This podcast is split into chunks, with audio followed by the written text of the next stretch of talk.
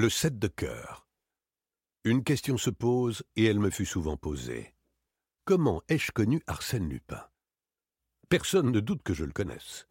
Les détails que j'accumule sur cet homme déconcertant, les faits irréfutables que j'expose, les preuves nouvelles que j'apporte, l'interprétation que je donne de certains actes dont on n'avait vu que les manifestations extérieures, sans en pénétrer les raisons secrètes, ni le mécanisme invisible, tout cela prouve bien, sinon une intimité que l'existence même de Lupin rendrait impossible, du moins des relations amicales et des confidences suivies. Mais comment l'ai-je connu? D'où me vient la faveur d'être son historiographe? Pourquoi moi et pas un autre? La réponse est facile. Le hasard seul a présidé à un choix où mon mérite n'entre pour rien. C'est le hasard qui m'a mis sur sa route. C'est par hasard que j'ai été mêlé à l'une de ses plus étranges et de ses plus mystérieuses aventures, par hasard enfin que je fus acteur dans un drame dont il fut le merveilleux metteur en scène, drame obscur et complexe, hérissé de telles péripéties que j'éprouve un certain embarras au moment d'en entreprendre le récit. Le premier acte se passe au cours de cette fameuse nuit du 22 au 23 juin dont on a tant parlé. Et pour ma part, disons-le tout de suite, j'attribue la conduite assez anormale que je tins en l'occasion à l'état d'esprit très spécial où je me trouvais en rentrant chez moi. Nous avions dîné entre amis au restaurant de la Cascade, et toute la soirée, tandis que nous fumions et que l'orchestre de Zigane jouait des valses mélancoliques, nous n'avions parlé que de crimes et de vols, d'intrigues effrayantes et ténébreuses. C'est toujours là une mauvaise préparation au sommeil. Les Saint-Martin s'en allèrent en automobile, Jean d'Aspry ce charmant et insouciant d'Aspry, qui devait six mois après se faire tuer de façon si tragique sur la frontière du Maroc, Jean d'Aspry et moi nous revînmes à pied par la nuit obscure et chaude. Quand nous fûmes arrivés devant le petit hôtel que j'habitais depuis un an à Neuilly, sur le boulevard Maillot, il me dit Vous n'avez jamais peur? Quelle idée Dame, ce pavillon est tellement isolé. Pas de voisins, des terrains vagues. Vrai, je, ne suis pas poltron et cependant. Eh ben, vous êtes gai, vous. Oh, je dis cela comme je dirais autre chose. Les Saint-Martin m'ont impressionné avec leurs histoires de brigands. M'ayant serré la main, il s'éloigna. Je pris ma clé et j'ouvris. Allons bon, murmurai-je. Antoine a oublié de m'allumer une bougie. Et soudain, je me rappelai. Antoine était absent. Je lui avais donné congé. Tout de suite, l'ombre et le silence me furent désagréables. Je montai jusqu'à ma chambre à tâtons, le plus vite possible, et aussitôt, contrairement à mon habitude, je tournai la clé et poussai le verrou.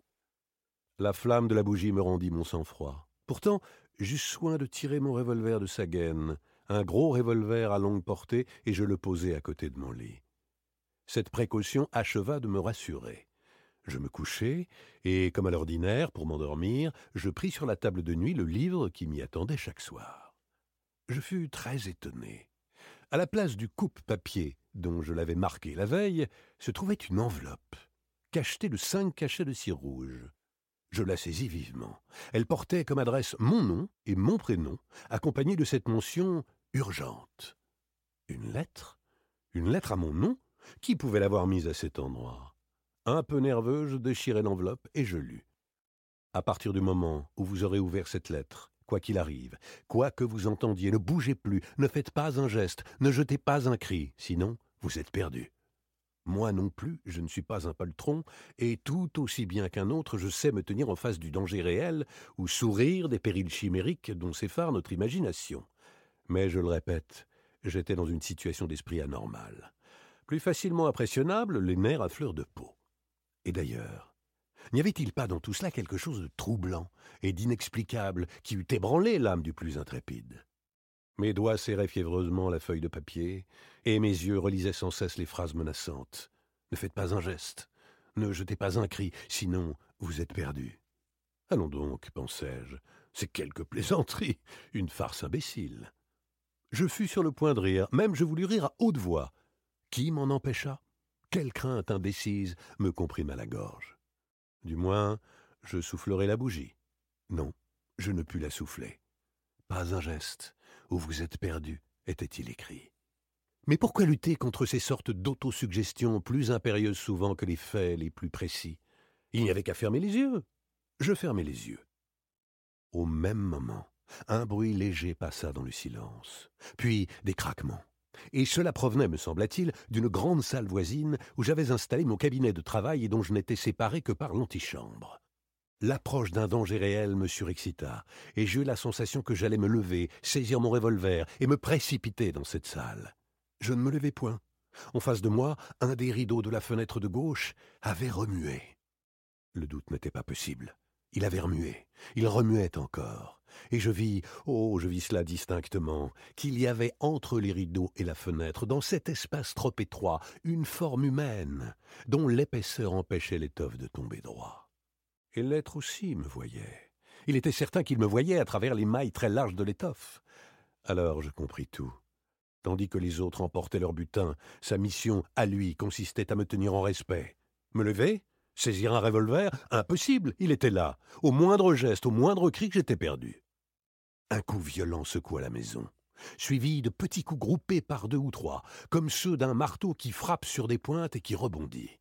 Ou du moins voilà ce que j'imaginais dans la confusion de mon cerveau. Et d'autres bruits s'entrecroisèrent. Un véritable vacarme qui prouvait que l'on ne se gênait point et que l'on agissait en toute sécurité. On avait raison. Je ne bougeais pas. Fût-ce lâcheté? Non, anéantissement plutôt, impuissance totale à mouvoir un seul de mes membres. Sagesse également, car enfin pourquoi lutter? Derrière cet homme, il y en avait dix autres qui viendraient à son appel. Allais-je risquer ma vie pour sauver quelques tapisseries et quelques bibelots? Et toute la nuit ce supplice dura. Supplice intolérable, angoisse terrible. Le bruit s'était interrompu, mais je ne cessais d'attendre qu'il recommençât. Et l'homme, hum, l'homme qui me surveillait, l'arme à la main, mon regard effrayé ne le quittait pas, et mon cœur battait, et de la sueur ruisselait sur mon front et de tout mon corps. Et tout à coup, un bien-être inexprimable m'envahit. Une voiture de laitier, dont je connaissais bien le roulement, passa sur le boulevard, et j'eus en même temps l'impression que l'aube se glissait entre les persiennes closes, et qu'un peu de jour dehors se mêlait à l'ombre. Et le jour pénétra dans la chambre et d'autres voitures passèrent, et tous les fantômes de la nuit s'évanouirent. Alors je sortis un bras du lit, lentement, sournoisement. En face, rien ne remua. Je marquai les yeux le pli du rideau, l'endroit précis où il fallait viser. Je fis le compte exact des mouvements que je devais exécuter, et rapidement j'empoignai mon revolver et je tirai. Je sautai hors du lit avec un cri de délivrance, et je bondis sur le rideau. L'étoffe était percée, la vitre était percée, Quant à l'homme, je n'avais pu l'atteindre, pour cette bonne raison qu'il n'y avait personne. Personne? Ainsi toute la nuit j'avais été hypnotisé par un pli de rideau. Et pendant ce temps, des malfaiteurs, rageusement, d'un élan que rien n'eût arrêté, je tournai la clé dans la serrure, j'ouvris ma porte, je traversai l'antichambre, j'ouvris une autre porte, et je me ruai dans la salle. Mais une stupeur me cloua sur le seuil, haletant, abasourdi, plus étonné encore que je ne l'avais été de l'absence de l'homme. Rien n'avait disparu. Toutes les choses que je supposais enlevées, meubles, tableaux, vieux velours et vieilles soie, toutes ces choses étaient à leur place. Spectacle incompréhensible. Je n'en croyais pas mes yeux. Pourtant ce vacarme, ces bruits de déménagement. Je fis le tour de la pièce, j'inspectai les murs, je dressai l'inventaire de tous ces objets que je connaissais si bien. Rien ne manquait. Et ce qui me déconcertait le plus, c'est que rien non plus ne révélait le passage des malfaiteurs, aucun indice. Pas une chaise dérangée, pas une trace de pas. Voyons, voyons, me disais-je, en me prenant la tête à deux mains, je ne suis pourtant pas un fou. J'ai bien entendu. Pouce par pouce, avec les procédés d'investigation les plus minutieux, j'examinai la salle. Ce fut en vain. Ou plutôt, mais pouvais-je considérer cela comme une découverte? Sous un petit tapis persan jeté sur le parquet, je ramassai une carte, une carte à jouer. C'était un set de cœur, pareil à tous les sets de cœur des jeux de cartes français, mais qui retint mon attention par un détail assez curieux. La pointe extrême de chacune des sept marques rouges en forme de cœur était percée d'un trou, le trou rond et régulier qu'eût pratiqué l'extrémité d'un poinçon. Voilà tout. Une carte et une lettre trouvées dans un livre. En dehors de cela, rien. Était-ce assez pour affirmer que je n'avais pas été le jouet d'un rêve? Europe la nuit Arsène Lupin. Toute la journée, je poursuivis mes recherches dans le salon. C'était une grande pièce en disproportion avec l'exiguïté de l'hôtel, et dont l'ornementation attestait le goût bizarre de celui qui l'avait conçu. Le parquet était fait d'une mosaïque de petites pierres multicolores, formant de larges dessins symétriques. La même mosaïque recouvrait les murs, disposée en panneaux, allégories pompéiennes, compositions byzantines, fresques du Moyen Âge. Un Bacchus enfourchait un tonneau. Un empereur couronné d'or, à barbe fleurie, tenait un glaive dans sa main droite. Tout en haut, un peu à la façon d'un atelier, se découpait l'unique et vaste fenêtre. Cette fenêtre étant toujours ouverte la nuit, il était probable que les hommes avaient passé par là à l'aide d'une échelle. Mais ici encore, aucune certitude. Les montants de l'échelle eussent dû laisser des traces sur le sol battu de la cour. Il n'y en avait point. L'herbe du terrain vague qui entourait l'hôtel aurait dû être fraîchement foulée. Elle ne l'était pas. J'avoue que je n'eus point l'idée de m'adresser à la police, tellement les faits qu'il m'eût fallu exposer étaient inconsistants et absurdes. On se fut moqué de moi. Mais le surlendemain, c'était mon jour de chronique au Gil Blas, où j'écrivais alors. Obsédé par mon aventure, je la racontais tout au long. L'article ne passa pas inaperçu, mais je vis bien qu'on ne le prenait guère au sérieux, et qu'on le considérait plutôt comme une fantaisie que comme une histoire réelle. Les Saint-Martin me raillèrent. Daspry, cependant, qui ne manquait pas d'une certaine compétence en ces matières, vint me voir, se fit expliquer l'affaire et l'étudia, sans plus de succès d'ailleurs. Or, un des matins suivants, le timbre de la grille résonna, et Antoine vint m'avertir qu'un monsieur désirait me parler. Il n'avait pas voulu donner son nom, je le priai de monter. C'était un homme d'une quarantaine d'années, très brun, de visage énergique, et dont les habits propres, mais usés, annonçaient un souci d'élégance qui contrastait avec ses façons plutôt vulgaires. Sans préambule, il me dit d'une voix éraillée, avec des accents qui me confirmèrent la situation sociale de l'individu. Monsieur, en voyage, dans un café, le Gilles Blas m'est tombé sous les yeux, j'ai lu votre article, il m'a intéressé, beaucoup. Je vous remercie. Et je suis revenu. Ah. Oui, pour vous parler. Tous les faits que vous avez racontés sont-ils exacts? Absolument exacts. Il n'en est pas un seul qui souhaite votre invention Pas un seul. En ce cas, j'aurais peut-être des renseignements à vous fournir. Je vous écoute? Non. Comment non? Avant de parler, il faut que je vérifie s'ils sont justes. Et pour les vérifier? Il faut que je reste seul dans cette pièce. Je le regardai avec surprise. Je ne vois pas très bien. C'est une idée que j'ai eue en lisant votre article. Certains détails établissent une coïncidence vraiment extraordinaire avec une autre aventure que le hasard m'a révélée. Si je me suis trompé, il est préférable que je garde le silence, et l'unique moyen de le savoir, c'est que je reste seul. Qu'y avait-il sous cette proposition? Plus tard, je me suis rappelé qu'en la formulant, l'homme avait un air inquiet, une expression de physionomie anxieuse. Mais sur le moment, bien qu'un peu étonné, je ne trouvais rien de particulièrement anormal à sa demande, et puis une telle curiosité me stimulait. Je répondis Soit. Combien vous faut-il de temps Oh, euh, trois minutes, pas davantage. D'ici trois minutes, je vous rejoindrai. Je sortis de la pièce. En bas, je tirai ma montre. Une minute s'écoula. Deux minutes. Pourquoi donc me sentais-je oppressé? Pourquoi ces instants me paraissaient-ils plus solennels que d'autres? Deux minutes et demie. Deux minutes trois quarts. Et soudain, un coup de feu retentit. En quelques enjambées, j'escaladai les marches et j'entrai. Un cri d'horreur m'échappa. Au milieu de la salle, l'homme gisait, immobile, couché sur le côté gauche. Du sang coulait de son crâne, mêlé à des débris de cervelle. Près de son poing, un revolver tout fumant. Une convulsion l'agita, et ce fut tout. Mais plus encore que ce spectacle effroyable, quelque chose me frappa, quelque chose qui fit que je n'appelai pas au secours tout de suite, et que je ne me jetais point à genoux pour voir si l'homme respirait.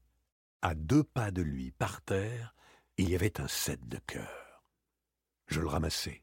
Les sept extrémités des sept marques rouges étaient percées d'un trou. Une demi-heure après, le commissaire de police de Neuilly arrivait, puis le médecin légiste, puis le chef de la sûreté, M. Dudouis. Je m'étais bien gardé de toucher au cadavre rien ne put fausser les premières constatations. Elles furent brèves, d'autant plus brèves que tout d'abord on ne découvrit rien, ou peu de choses. Dans les poches du mort, aucun papier. Sur ses vêtements, aucun nom. Sur son linge, aucune initiale. Somme toute, pas un indice capable d'établir son identité. Et dans la salle, le même ordre qu'auparavant. Les meubles n'avaient pas été dérangés et les objets avaient gardé leur ancienne position. Pourtant cet homme n'était pas venu chez moi dans l'unique intention de se tuer, et parce qu'il jugeait que mon domicile convenait mieux que tout autre à son suicide. Il fallait qu'un motif l'eût déterminé à cet acte de désespoir, et que ce motif lui-même résultât d'un fait nouveau, constaté par lui au cours des trois minutes qu'il avait passées seul. Quel fait? Qu'avait-il vu? Qu'avait-il surpris? Quel secret épouvantable avait-il pénétré? Aucune supposition n'était permise. Mais au dernier moment, un incident se produisit qui nous parut d'un intérêt considérable. Comme deux agents se baissaient pour soulever le cadavre et l'emporter sur un brancard, ils s'aperçurent que la main gauche, fermée jusqu'alors et crispée, s'était détendue et qu'une carte de visite toute froissée s'en échappait. Cette carte portait Georges Andermatt, rue de Berry, 37. Qu'est-ce que cela signifiait? Georges Andermatt était un gros banquier de Paris, fondateur et président de ce comptoir des métaux qui a donné une telle impulsion aux industries métallurgiques de France. Il menait grand train, possédant My Coach, automobile, écurie de course. Ses réunions étaient très suivies et l'on citait Madame Andermatt pour sa grâce et pour sa beauté. Serait-ce le nom du mort? murmurai-je. Le chef de la sûreté se pencha. Ce n'est pas lui. Monsieur Andermatt est un homme pâle et un peu grisonnant. Mais alors, pourquoi cette carte? Vous avez le téléphone, monsieur? Oui, dans le vestibule, si vous voulez bien m'accompagner. Il chercha dans l'annuaire et demanda le 415-21. Monsieur Andermatt est-il chez lui? Veuillez lui dire que monsieur Dudouis le prie de venir en toute hâte au 102 du boulevard Maillot, c'est urgent. Vingt minutes plus tard, M. Andermatt descendait de son automobile. On lui exposa les raisons qui nécessitaient son intervention, puis on le mena devant le cadavre. Il eut une seconde d'émotion qui contracta son visage et prononça à voix basse, comme s'il parlait malgré lui Étienne Varin Vous le connaissiez? Non, ou du moins oui, mais de vue seulement, son frère. Il a un frère Oui, Alfred Varin. Son frère est venu autrefois me solliciter. Je ne sais plus à quel propos. Où demeure-t-il? Les deux frères demeuraient ensemble, rue de Provence, je crois. Et vous ne soupçonnez pas la raison pour laquelle celui-ci s'est tué? Nullement. Cependant, cette carte qu'il tenait dans sa main, votre carte, avec votre adresse, je n'y comprends rien. Ce n'est là évidemment qu'un hasard que l'instruction nous expliquera. Un hasard en tout cas bien curieux, pensai-je, et je sentis que nous éprouvions tous la même impression.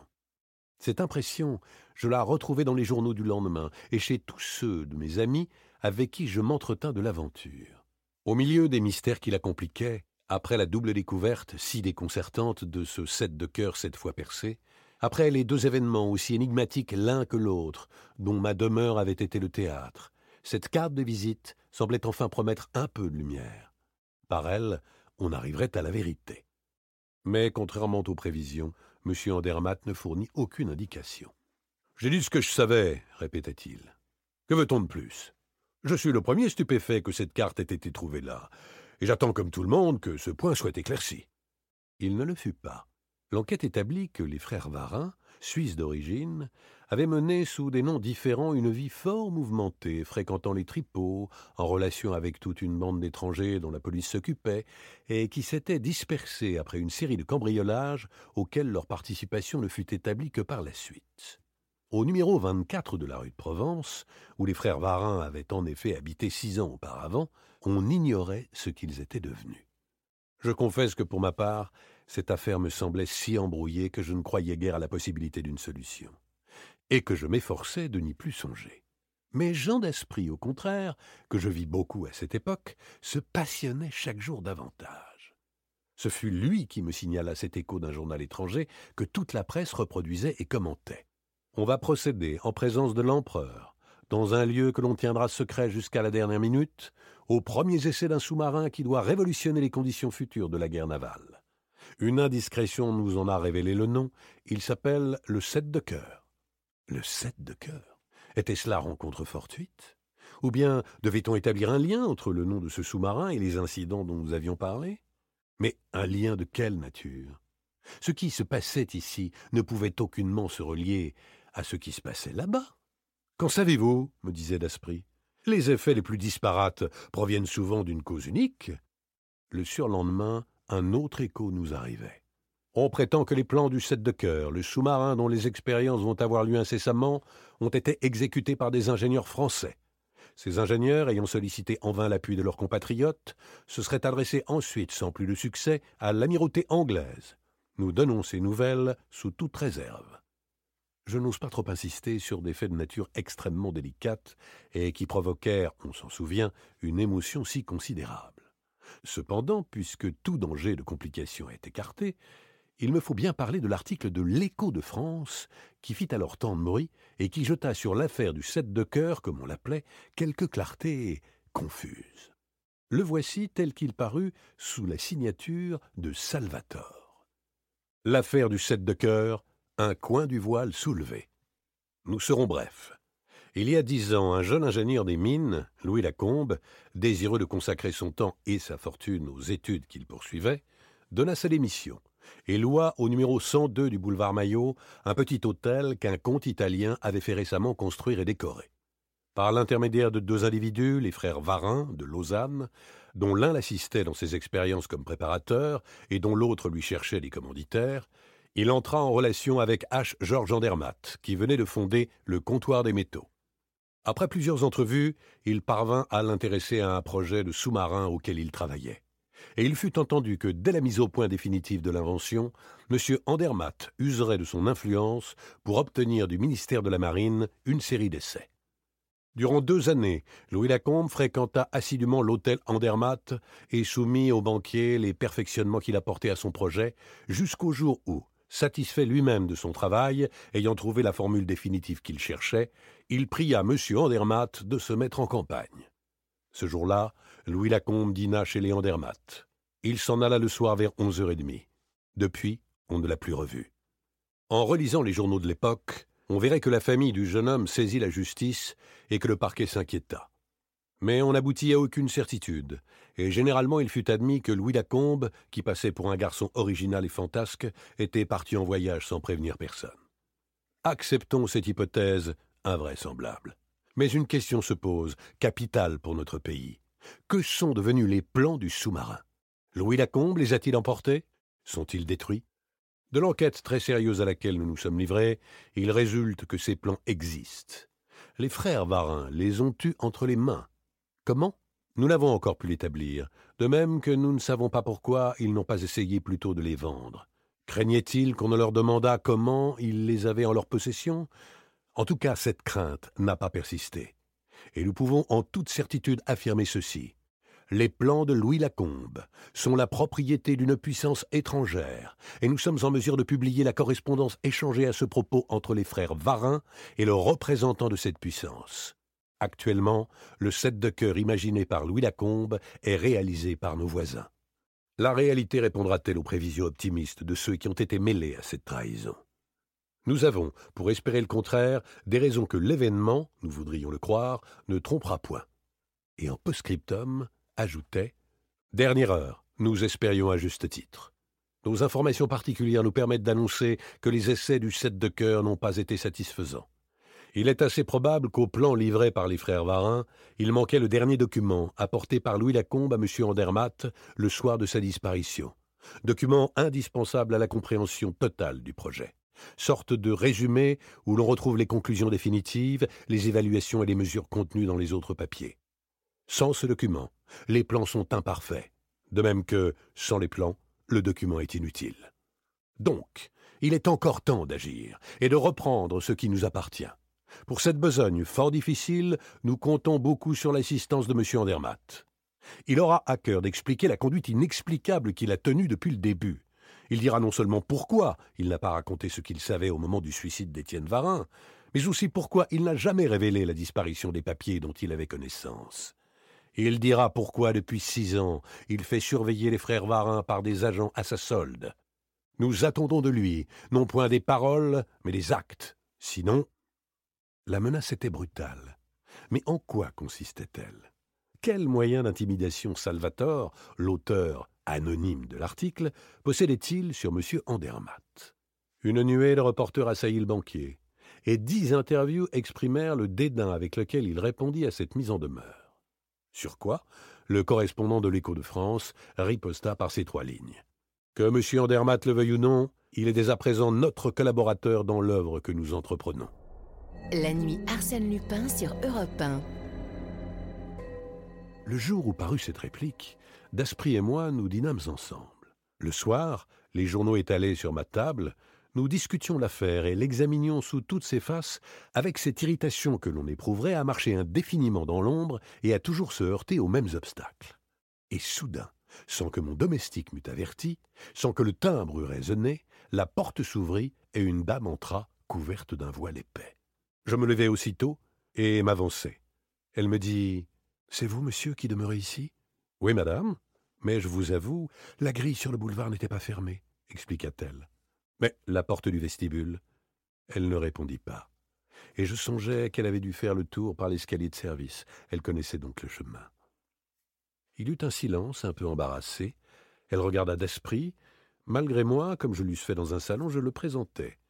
Puis je la priai de s'asseoir et de m'exposer le but de sa visite. Elle enleva son voile, et je vis qu'elle était brune, de visage régulier, et sinon très belle, du moins d'un charme infini, qui provenait de ses yeux surtout, des yeux graves et douloureux. Elle dit simplement Je suis Madame Andermatt. Madame Andermatt répétai-je de plus en plus étonné. Un nouveau silence. Et elle reprit d'une voix calme et de l'air le plus tranquille Je viens au sujet de cette affaire, que vous savez. J'ai pensé que je pourrais peut-être avoir auprès de vous quelques renseignements. Mon Dieu, madame, je n'en connais pas plus que ce qu'en ont dit les journaux. Veuillez préciser en quoi je puis vous être utile. Je ne sais pas. Je ne sais pas. Seulement alors, j'eus l'intuition que son calme était factice, et que sous cet air de sécurité parfaite se cachait un grand trouble. Et nous nous tûmes, aussi gênés l'un que l'autre. Mais Daspry, qui n'avait pas cessé de l'observer, s'approcha et lui dit Voulez-vous me permettre, madame, de vous poser quelques questions? Oh oui s'écria-t-elle. Comme cela, je parlerai. Vous parlerez, quelles que soient ces questions Quelles qu'elles soient. Il réfléchit et prononça Vous connaissez Louis Lacombe Oui, par mon mari. Quand l'avez-vous vu pour la dernière fois Le soir où il a dîné chez nous. Ce soir-là, rien n'a pu vous donner à penser que vous ne le verriez plus. Non, il avait bien fait allusion à un voyage en Russie, mais si vaguement. Vous comptiez donc le revoir? Le surlendemain, à dîner. Et comment expliquez-vous cette disparition? Je ne l'explique pas. Et M. Andermatt? Je l'ignore. Cependant, ne m'interrogez pas là-dessus. L'article de l'Écho de France semble dire ce qu'il semble dire, c'est que les frères Varin ne sont pas étrangers à cette disparition. Est-ce votre avis? Oui. Sur quoi repose votre conviction? En nous quittant, Louis Lacombe portait une serviette qui contenait tous ses papiers relatifs à son projet. Deux jours après, il y a eu entre mon mari et l'un des frères Varin, celui qui vit, une entrevue au cours de laquelle mon mari acquérait la preuve que ces papiers étaient aux mains des deux frères. Et il ne les a pas dénoncés? Non. Pourquoi? Parce que dans la serviette se trouvait autre chose que les papiers de Louis Lacombe. Quoi? Elle hésita, fut sur le point de répondre, puis finalement garda le silence. Daspry continua. Voilà donc la cause pour laquelle votre mari, sans avertir la police, faisait surveiller les deux frères. Il espérait à la fois reprendre les papiers et cette chose compromettante grâce à laquelle les deux frères exerçaient sur lui une sorte de chantage. Sur lui et sur moi. Ah. Sur vous aussi. Sur moi principalement. Elle articula ces trois mots d'une voix sourde. Daspry l'observa, fit quelques pas, et revenant à elle, Vous avez écrit à Louis Lacombe? Certes. Mon mari était en relation. En dehors de ces lettres officielles, n'avez-vous pas écrit à Louis Lacombe d'autres lettres? Excusez mon insistance, mais il est indispensable que je sache toute la vérité. Avez-vous écrit d'autres lettres? Toute rougissante, elle murmura Oui.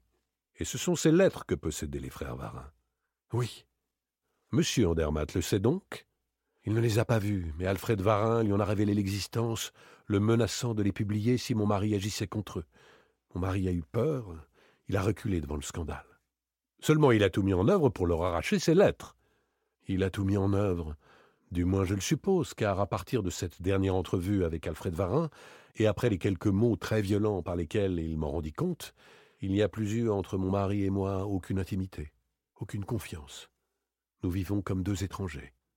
En ce cas, si vous n'avez rien à perdre, que craignez-vous? Si indifférente que je lui sois devenue, je suis celle qu'il a aimée, celle qu'il aurait encore pu aimer. Oh, cela, j'en suis certaine, murmura-t-elle d'une voix ardente.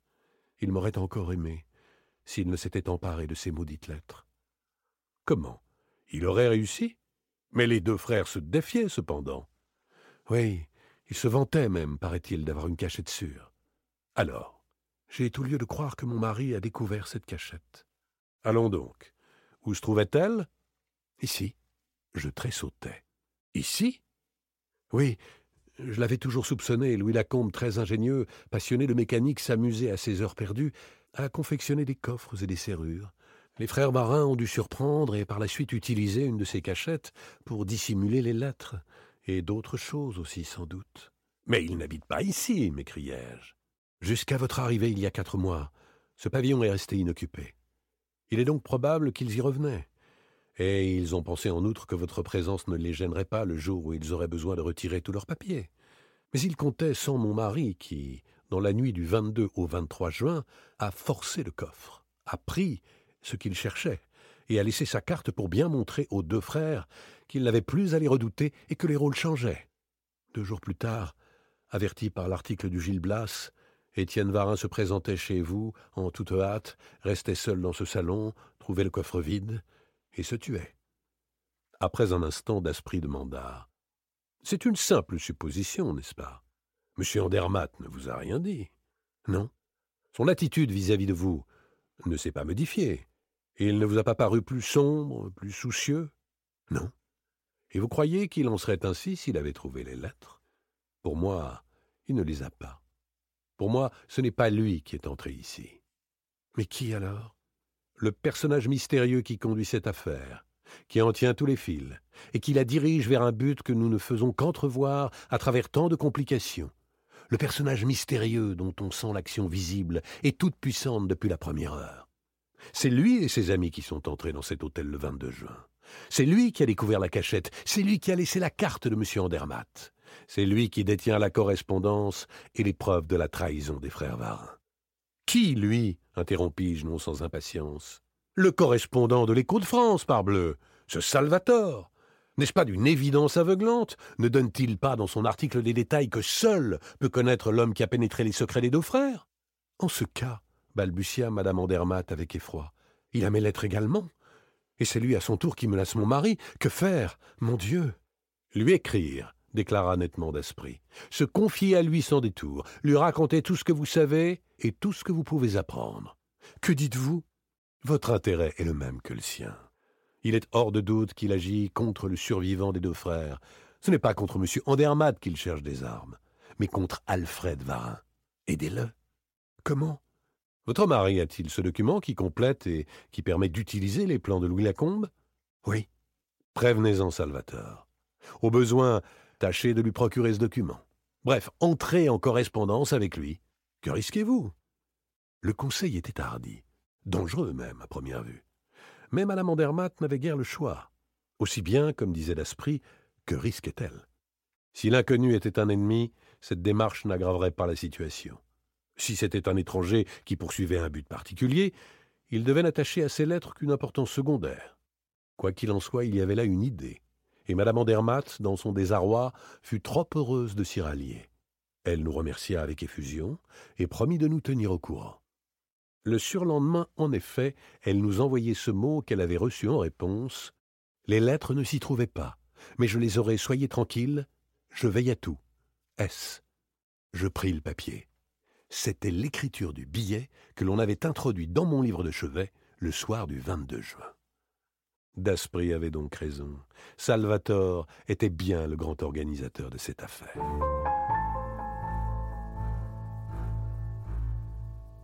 En vérité, nous commencions à discerner quelques lueurs parmi les ténèbres qui nous environnaient, et certains points s'éclairaient d'une lumière inattendue. Mais que d'autres restaient obscurs. Comme la découverte des deux sets de cœur. Pour ma part, j'en revenais toujours là, plus intrigué peut-être qu'il n'eût fallu par ces deux cartes dont les sept petites figures transpercées avaient frappé mes yeux en de si troublantes circonstances. Quel rôle jouait-elle dans le drame? Quelle importance devait-on leur attribuer? Quelle conclusion devait-on tirer de ce fait que le sous-marin, construit sur les plans de Louis Lacombe, portait le nom de Sept de cœur? Daspry, lui, s'occupait peu des deux cartes, tout entier à l'étude d'un autre problème dont la solution lui semblait plus urgente. Il cherchait inlassablement la fameuse cachette. Et qui sait, disait-il, si je n'y trouverais point les lettres que Salvatore n'y a pas trouvées. Par inadvertance, peut-être. Il est si peu croyable que les frères Varin aient enlevé d'un endroit qu'ils supposaient inaccessible l'arme dont ils savaient la valeur inappréciable. Et ils cherchaient, la grande salle n'ayant bientôt plus de secret pour lui. Il étendait ses investigations à toutes les autres pièces du pavillon. Il scruta l'intérieur et l'extérieur, il examina les pierres et les briques des murailles, il souleva les ardoises du toit. Un jour, il arriva avec une pioche et une pelle, me donna la pelle, garda la pioche et désignant le terrain vague Allons-y je le suivis sans enthousiasme. Il divisa le terrain en plusieurs sections qu'il inspecta successivement. Mais dans un coin, à l'angle que formaient les murs de deux propriétés voisines, un amoncellement de moellons et de cailloux, recouverts de ronces et d'herbes, attira son attention. Il l'attaqua. Je dus l'aider. Durant une heure, en plein soleil, nous peinâmes inutilement. Mais lorsque, sous les pierres écartées, nous parvînmes au sol lui-même, et que nous l'eûmes éventré, la pioche de Daspry mise à nu des ossements, un reste de squelette autour duquel s'effiloquaient encore des bribes de vêtements. Et soudain, je me sens pâlir. J'apercevais fichée en terre une petite plaque de fer, découpée en forme de rectangle et où il me sembla distinguer des taches rouges. Je me baissai. C'était bien cela. La plaque avait les dimensions d'une carte à jouer, et les taches rouges, d'un rouge de minium rongé par place, étaient au nombre de sept disposés comme les sept points d'un sept de cœur, et percés d'un trou à chacune des sept extrémités. Écoutez l'esprit, j'en ai assez de toutes ces histoires, tant mieux pour vous si elles vous intéressent, moi je vous fausse compagnie. Était-ce l'émotion? Était-ce la fatigue d'un travail exécuté sous un soleil trop rude? Toujours est-il que je chancelais en m'en allant, et que je dus me mettre au lit où je restais quarante-huit heures, fiévreux et brûlant, obsédé par des squelettes qui dansaient autour de moi et se jetaient à la tête leur cœur sanguinolent. Daspry me fut fidèle. Chaque jour, il m'accorda trois ou quatre heures qu'il passa, il est vrai, dans la grande salle à fureter, cogner et tapoter. Les lettres sont là, dans cette pièce, venait-il me dire de temps à autre. Elles sont là, j'en mettrai ma main au feu. Laissez-moi en paix, répondais-je répilé. Le matin du troisième jour, je me levai assez faible encore, mais guéri.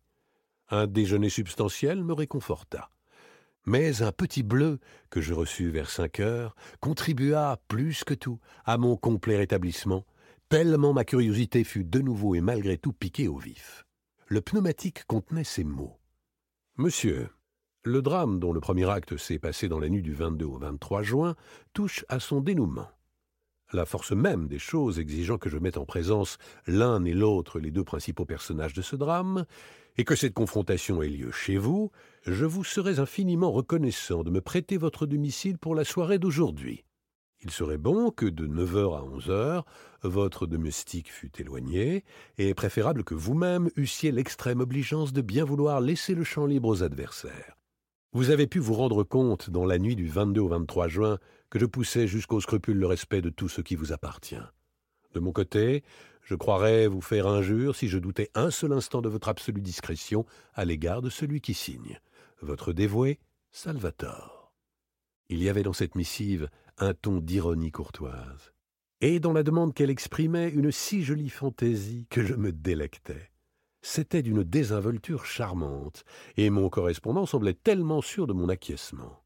Pour rien au monde je n'eusse voulu le décevoir ou répondre à sa confiance par de l'ingratitude. À huit heures, mon domestique, à qui j'avais offert une place de théâtre, venait de sortir quand Daspry arriva. Je lui montrai le petit bleu. Eh bien me dit-il.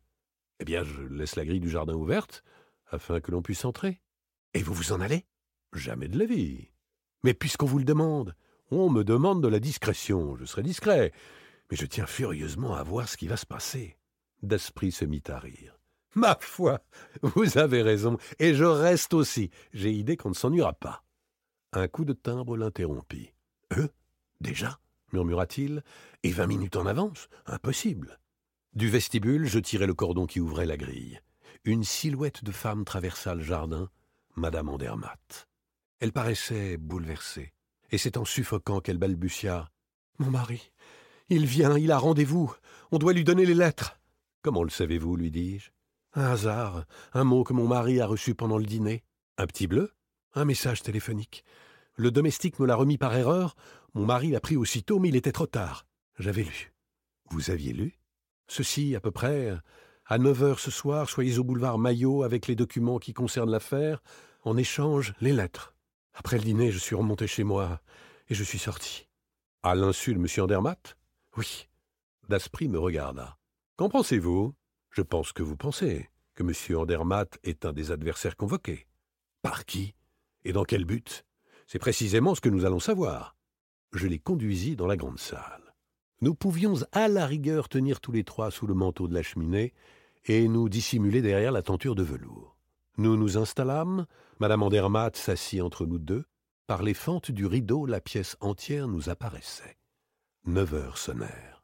Quelques minutes plus tard, la grille du jardin grinça sur ses gonds. J'avoue que je n'étais pas sans éprouver une certaine angoisse et qu'une fièvre nouvelle me surexcitait. J'étais sur le point de connaître le mot de l'énigme. L'aventure déconcertante, dont les péripéties se déroulaient devant moi depuis des semaines, allait enfin prendre son véritable sens. Et c'est sous mes yeux que la bataille allait se livrer. Daspry saisit la main de Madame Andermatt et murmura Surtout pas un mouvement. Quoi que vous entendiez ou voyiez, restez impassible. Quelqu'un entra, et je reconnus tout de suite à sa grande ressemblance avec Étienne Varin son frère, Alfred même démarche lourde, même visage terreux envahi par la barbe. Il entra de l'air inquiet d'un homme qui a l'habitude de craindre des embûches autour de lui, qui les flaire et les évite. D'un coup d'œil, il embrassa la pièce, et j'eus l'impression que cette cheminée masquée par une portière de velours lui était désagréable.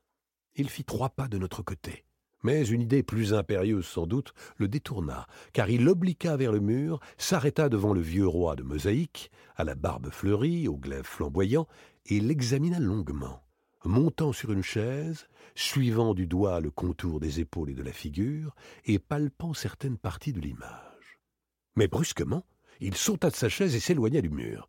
Un bruit de pas retentissait. Sur le seuil apparut M. Andermatt. Le banquier jeta un cri de surprise.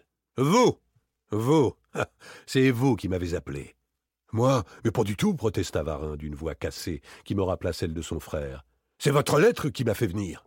Ma lettre Une lettre signée de vous, où vous m'offrez Je ne vous ai pas écrit. Vous ne m'avez pas écrit Instinctivement, Varin se mit en garde, non point contre le banquier, mais contre l'ennemi inconnu qu'il avait attiré dans ce piège. Une seconde fois, ses yeux se tournèrent de notre côté, et rapidement il se dirigea vers la porte. Monsieur Andermatt lui barra le passage. Que faites-vous donc, Varin Il y a là-dessous des machines qui ne me plaisent pas. Je m'en vais. Bonsoir. Un instant.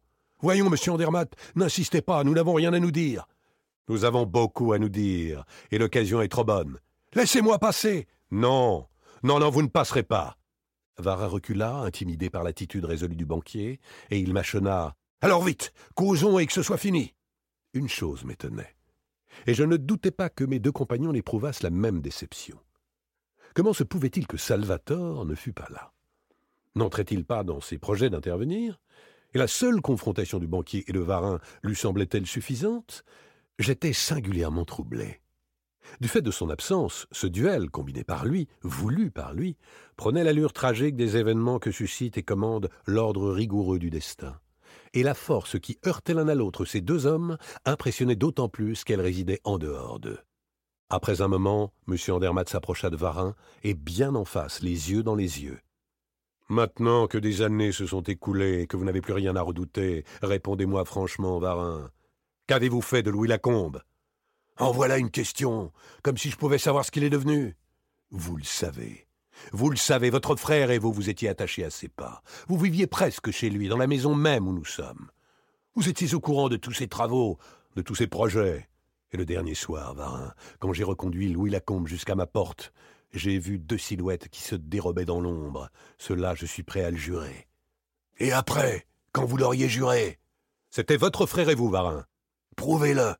Mais la meilleure preuve, c'est que deux jours plus tard, vous me montriez vous-même les papiers et les plans que vous aviez recueillis dans la serviette de la combe, et que vous me proposiez de me les vendre. Comment ces papiers étaient-ils en votre possession? Je vous l'ai dit, monsieur Andermatt.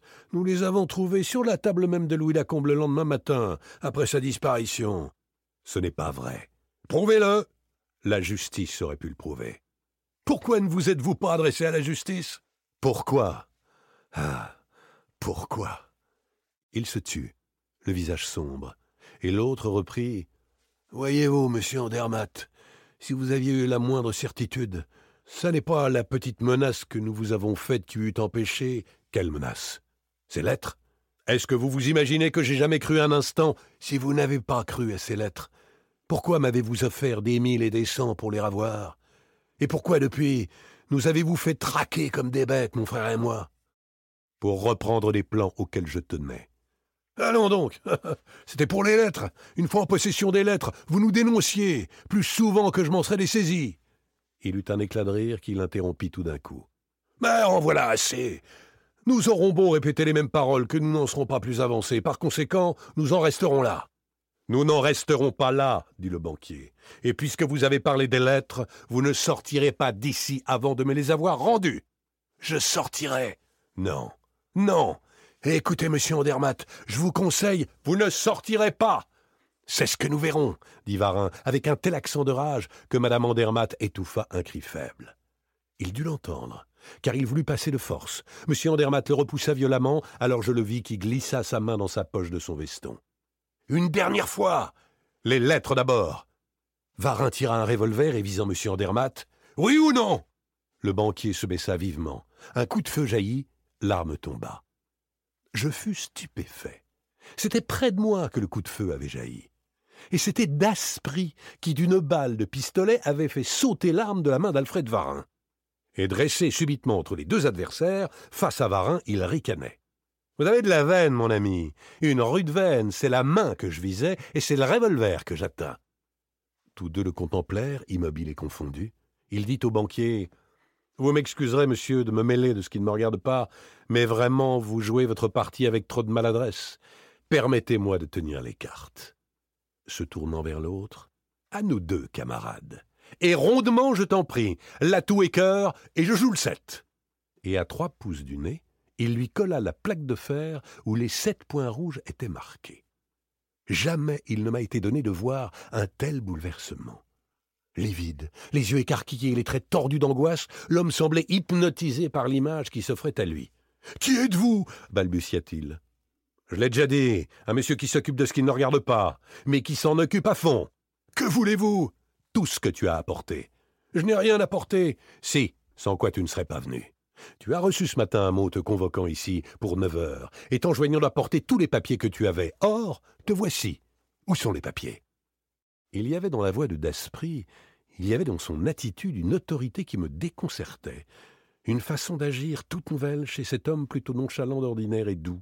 Absolument dompté, Varin désigna l'une de ses poches. Les papiers sont là. Ils y sont tous? Ouais.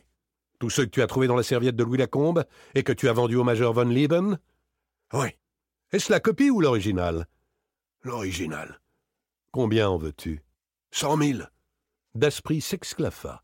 Tu es fou ah, Le major ne t'en a donné que vingt mille. Vingt mille jetés à l'eau puisque les essais ont manqué. On n'a pas su servir des plans. Les plans sont incomplets. Alors pourquoi me les demandez-vous? J'en ai besoin. Je t'en offre cinq mille francs, pas un sou de plus. Dix mille, pas un sou de moins. Accordé. Daspry revint à M. Andermatt. Veuillez signer un chèque, monsieur. Mais c'est que je n'ai pas votre carnet. Le voici. Ahuri, M. Andermatt palpa le carnet que lui tendait Daspry. C'est bien à moi? Comment se fait-il? Pas de vaines paroles, je vous en prie, cher monsieur. Vous n'avez qu'à signer. Le banquier tira son stylographe et signa. Varin avança la main. Bas les pattes, fit Daspry. Tout n'est pas fini et, s'adressant au banquier, Il était question aussi de lettres que vous réclamez. Oui, un paquet de lettres. Où sont-elles, Varin Je ne les ai pas. Où sont-elles, Varin Je l'ignore. C'est mon frère qui s'en était chargé.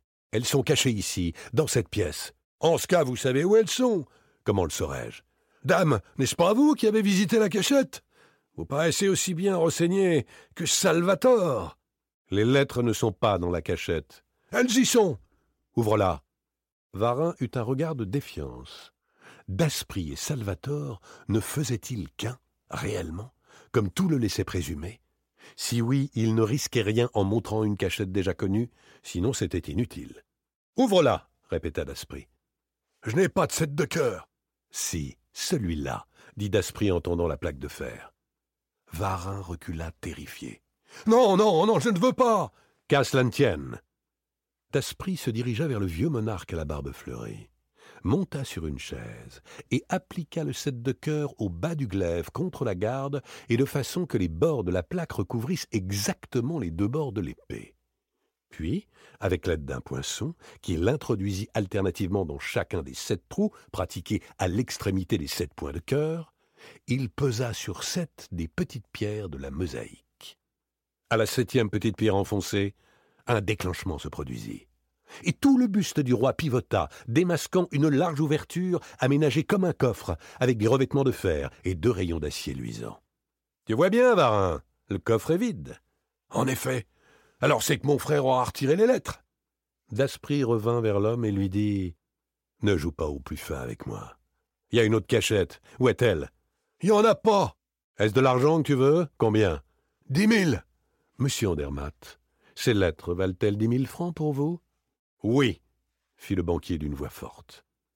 Varin ferma le coffre, prit le sept de cœur, non sans une répugnance visible, et l'appliqua sur le glaive, contre la garde, et juste au même endroit. Successivement, il enfonça le poinçon à l'extrémité des sept points de cœur. Il se produisit un second déclenchement. Mais cette fois, chose inattendue, ce ne fut qu'une partie du coffre qui pivota, démasquant un petit coffre pratiqué dans l'épaisseur même de la porte qui fermait le plus grand. Le paquet de lettres était là, noué d'une ficelle et cacheté. Varin le remit à Daspry. Celui-ci demanda Le chèque est prêt, monsieur Andermatt? Oui. Et vous avez aussi le dernier document que vous tenez de Louis Lacombe, qui complète les plans du sous-marin? Oui. L'échange se fit. Daspry empocha le document et le chèque et offrit le paquet à M. Andermatt. Voici ce que vous désiriez, monsieur. Le banquier hésita un moment, comme s'il avait peur de toucher à ces pages maudites qu'il avait cherchées avec tant d'âpreté. Puis, d'un geste nerveux, il s'en empara. Auprès de moi, j'entendis un gémissement. Je saisis la main de madame Andermatt. Elle était glacée. Et Daspry dit au banquier Je crois, monsieur, que notre conversation est terminée. Oh, pas de remerciements, je vous en supplie. Le hasard seul a voulu que je puisse vous être utile. Monsieur Andermatt se retira. Il emportait les lettres de sa femme à Louis Lacombe. À merveille s'écria Daspry d'un air enchanté. Tout s'arrange pour le mieux. Nous n'avons plus qu'à boucler notre affaire, camarade. Tu as les papiers? Les voilà tous. Daspry les compulsa, les examina attentivement et les enfouit dans sa poche. Parfait, tu as tenu parole. Mais. Mais quoi? Les deux chèques, l'argent?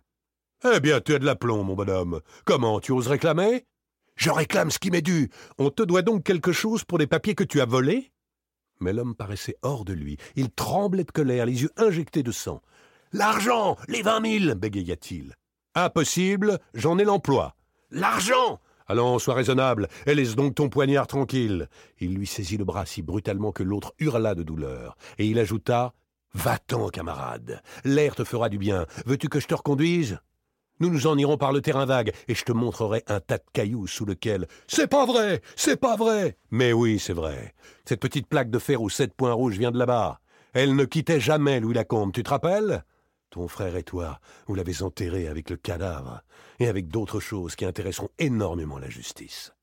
Varin se couvrit le visage de ses poings rageurs, puis il prononça. Soit Je suis roulé, n'en parlons plus. Un mot, cependant un seul mot. Je voudrais savoir. J'écoute. Il y avait dans ce coffre, dans le plus grand des deux, une cassette. Oui. Quand vous êtes venu ici la nuit du 22 au 23 juin, elle y était? Oui. Elle contenait tout ce que les frères Varin y avaient enfermé. Une assez jolie collection de bijoux, diamants et perles, raccrochés de droite et de gauche par les dix frères. Et vous l'avez prise?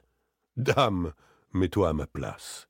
Alors, c'est en constatant la disparition de la cassette que mon frère s'est tué Probable. La disparition de votre correspondance avec le major von Lieben n'eût pas suffi. Mais la disparition de la cassette. Est-ce là tout ce que tu avais à me demander?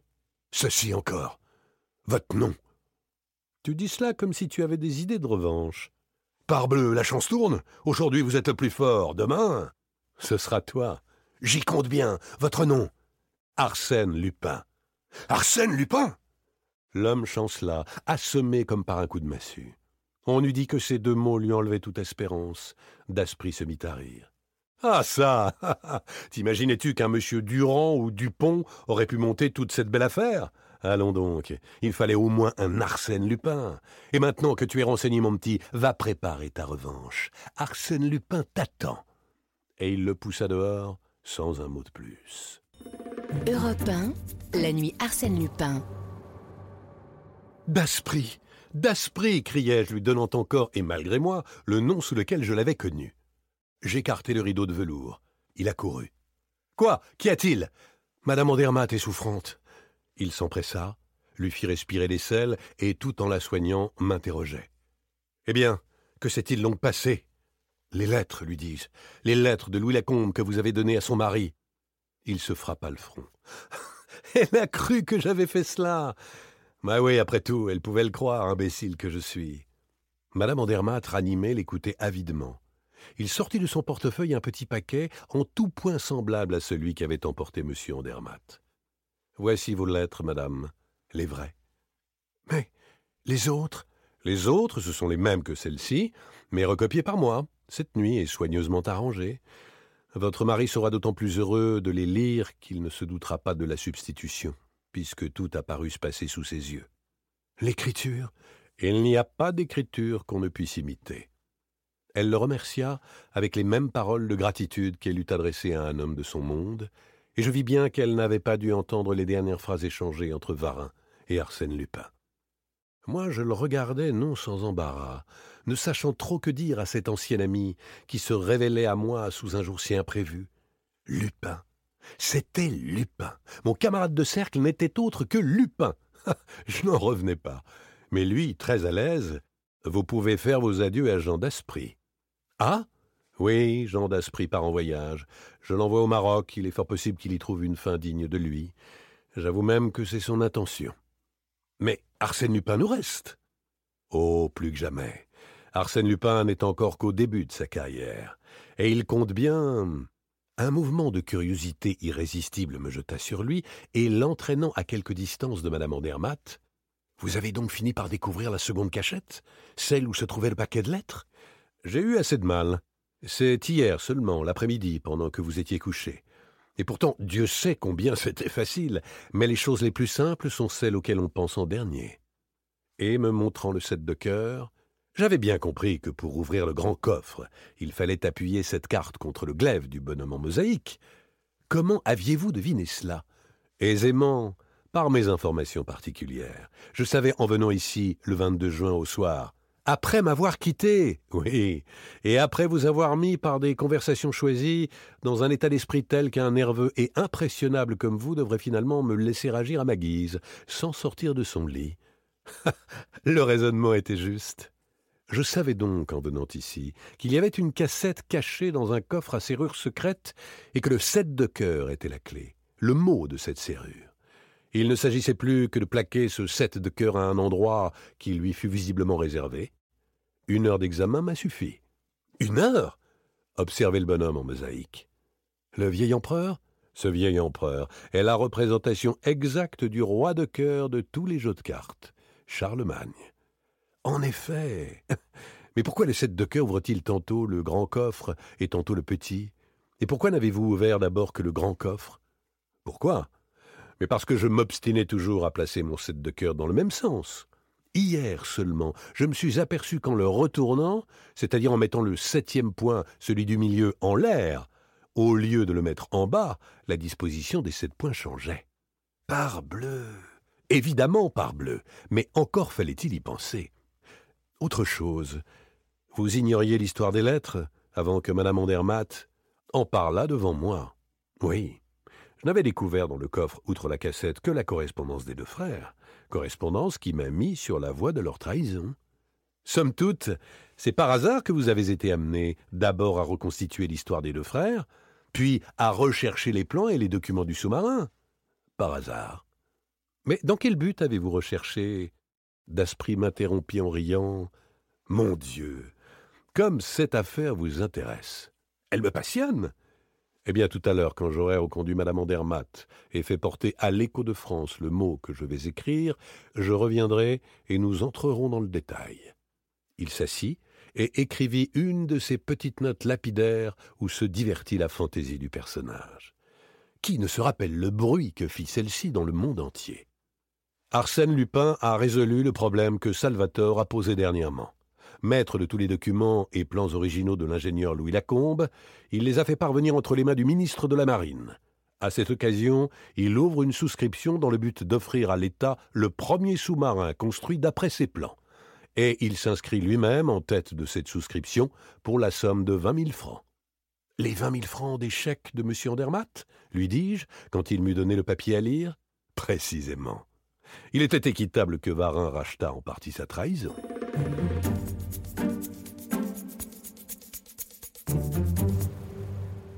Et voilà comment j'ai connu Arsène Lupin.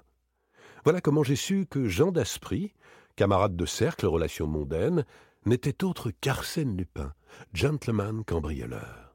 Voilà comment j'ai noué des liens d'amitié fort agréables avec notre grand homme, et comment, peu à peu, grâce à la confiance dont il veut bien m'honorer, je suis devenu son très humble, très fidèle et très reconnaissant historiographe.